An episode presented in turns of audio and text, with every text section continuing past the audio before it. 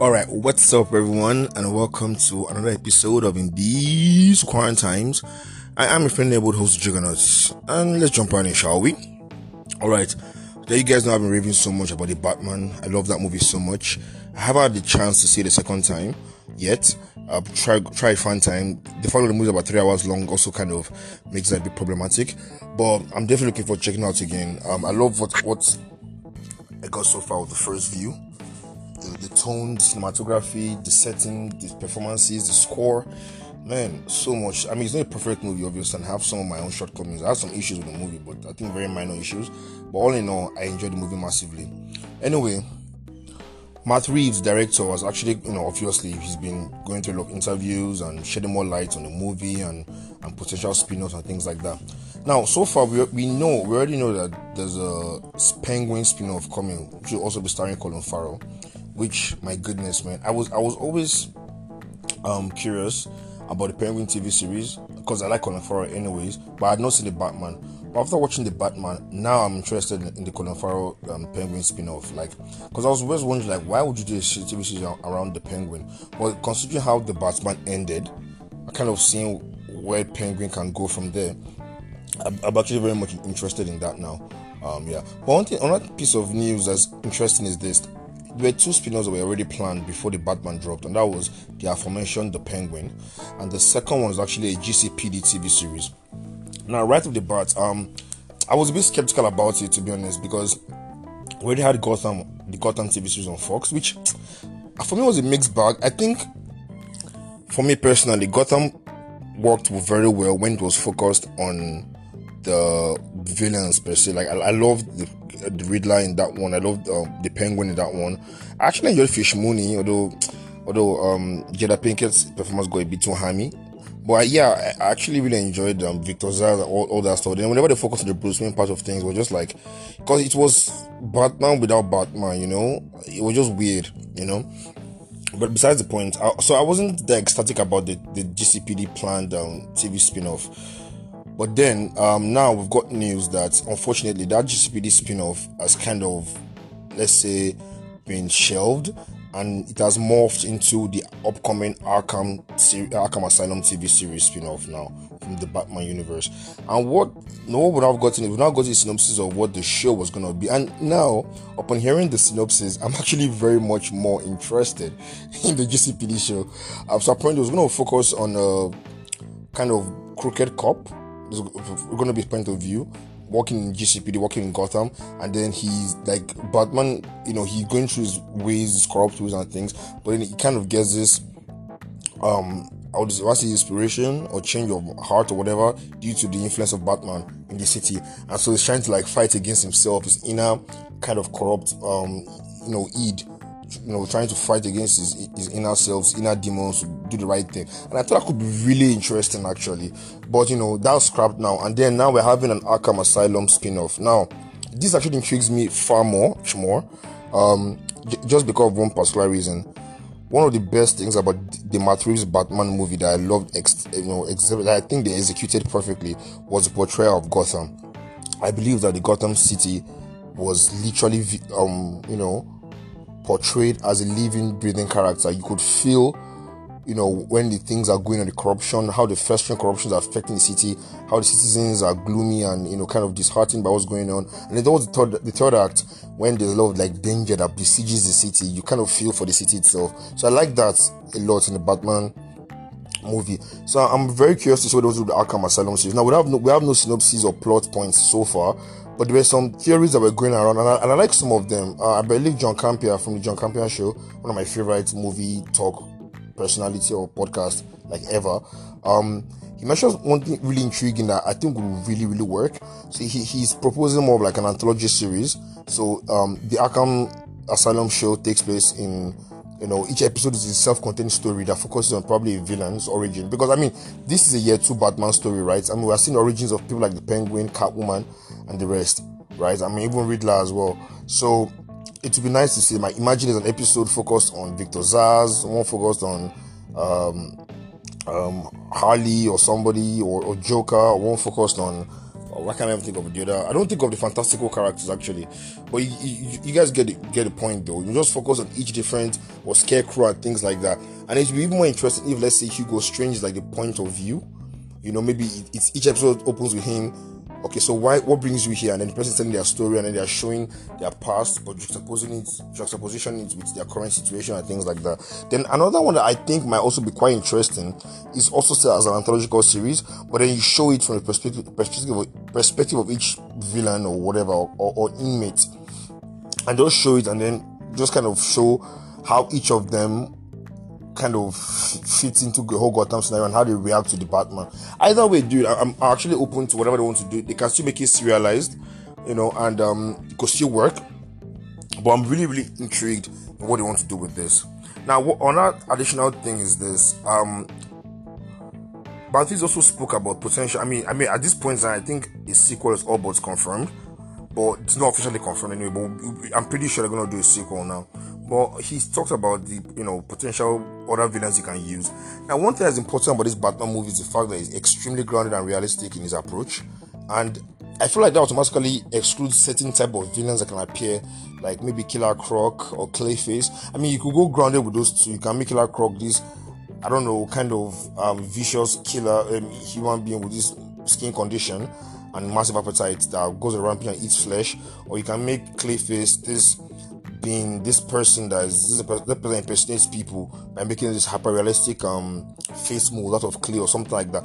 But I feel like there's some there are still some characters that can really be done well, like Black Mask. He's already a grounded character, you know.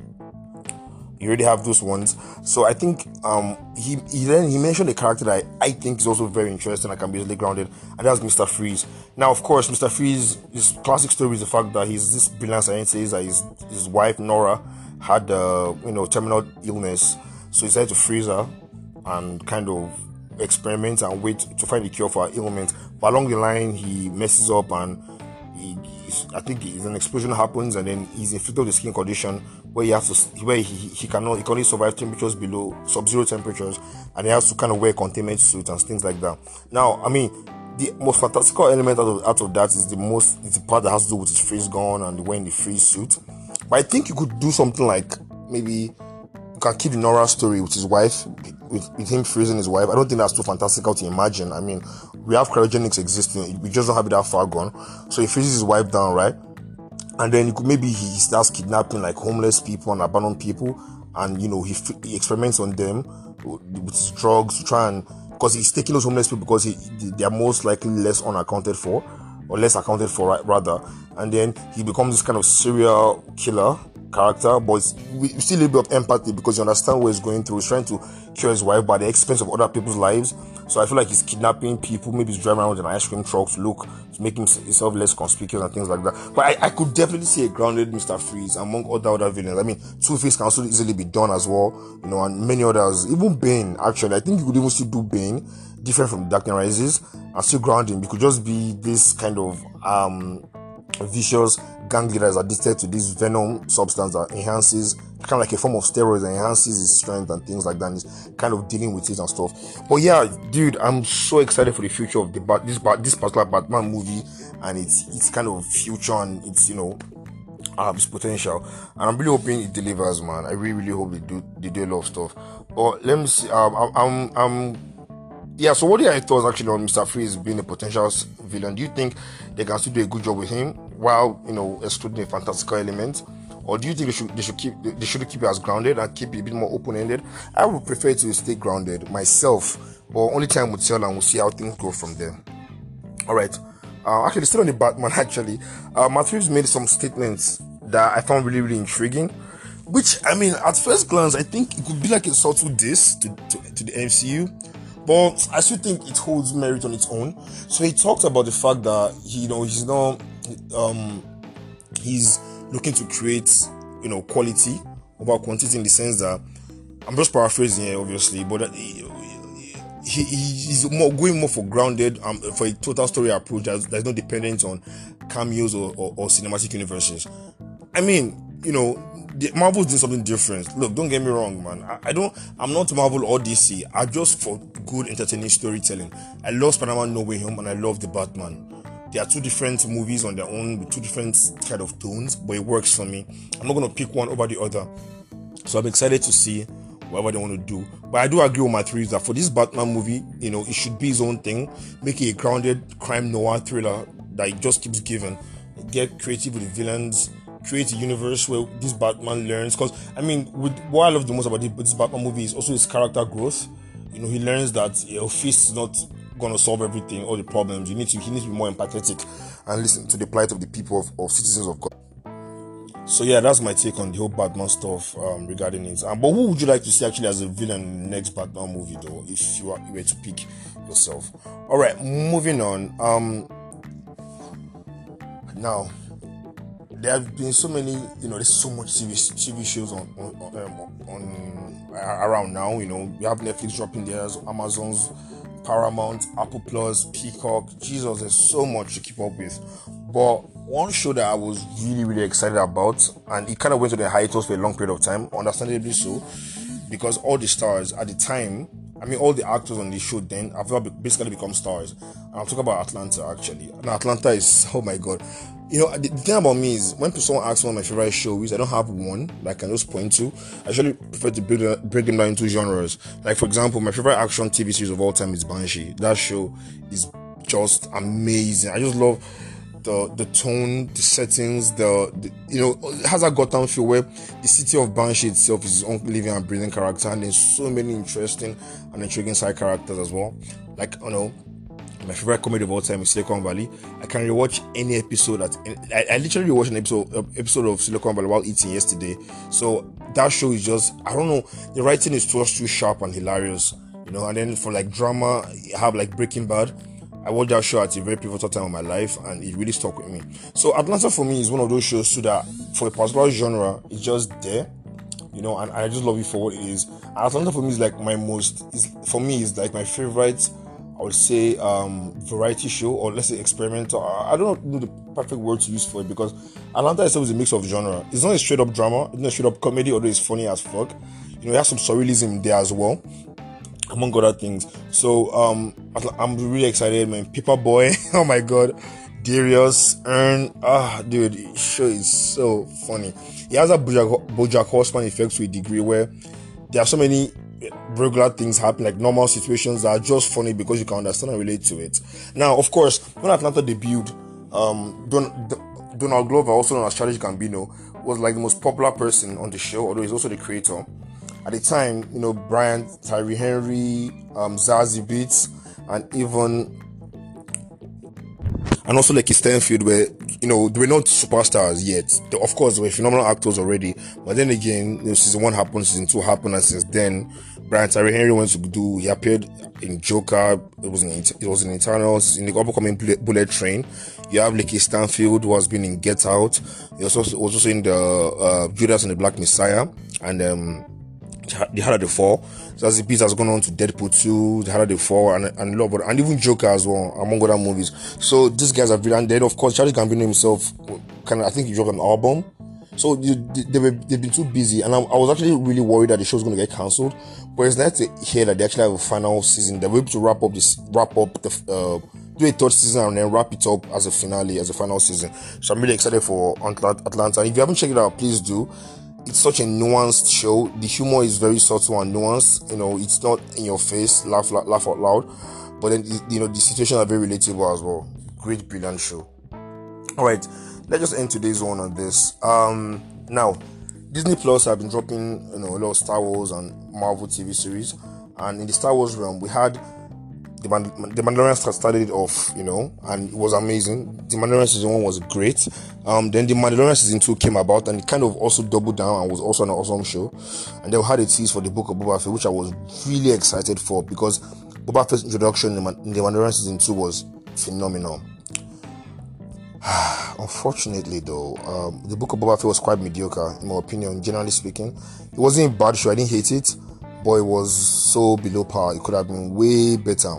Anyway, we got our first look now on the next Disney Plus Star Wars show, and that is Obi Wan Kenobi. Now I'm going to say this right off the bat. Um, first of all, I wasn't really that intrigued in his, interested in seeing his, his own his spin-off on him. I actually like the character in the, in the you know in the movies and even the animated movies, animated TV series. But I always felt like he's not the most interesting character. Although the timeline they're trying to put it, so this, so basically, this going to take place after the Bringing of the Sith, after it's kind of failed to stop Anakin, you know, and Anakin becomes that Vader and stuff like that. So you know, there's there's room for a lot of interesting things, but um, one gripe I have so far is this: the same issue I with the Book of Boba Fett. Stop going back to Tatooine for fuck's sake, Jesus! Like Tatooine is one planet in a universe with billions of planets. Why do they keep going back to Tatooine? I don't get it, man. And it's just a, it's just an arid desert land, you know, with yeah some civilizations here and there. Even the spice that they're trying to talk about, we don't even see the effect. So I don't I don't have any connection to it. Now, of course, I'm still gonna keep an open mind because this trailer was awesome. Now that's one thing I'm gonna definitely cough up to. This trailer was really, really cool. Um, we got to see Obi-Wan Kenobi in all his glory um, played being um, with um, Ewan McGregor reprising his role. We of got confirmation a story that I think um, Hayden Christensen is to come back as I don't know if he's to come back as Anakin on Darth Vader, but we know he's to show up in the show.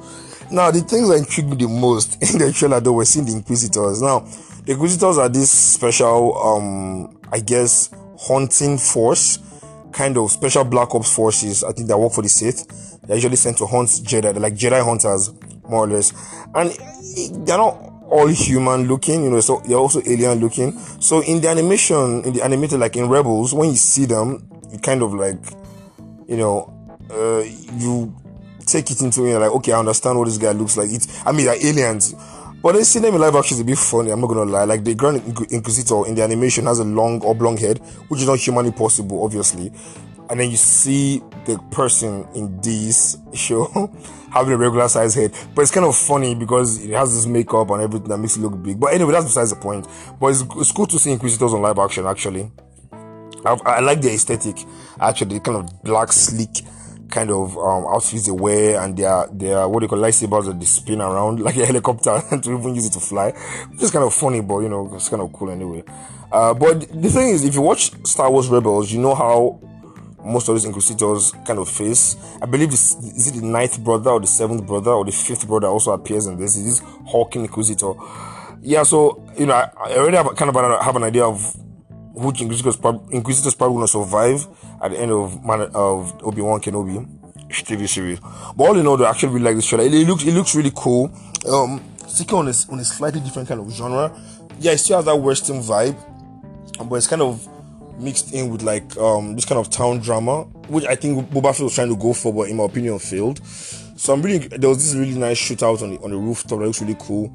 I really hope this show delivers, man, because Disney cannot, you know, Disney, in my opinion, the Star Wars TV series, there's so much more coming. We still have the Acolytes coming.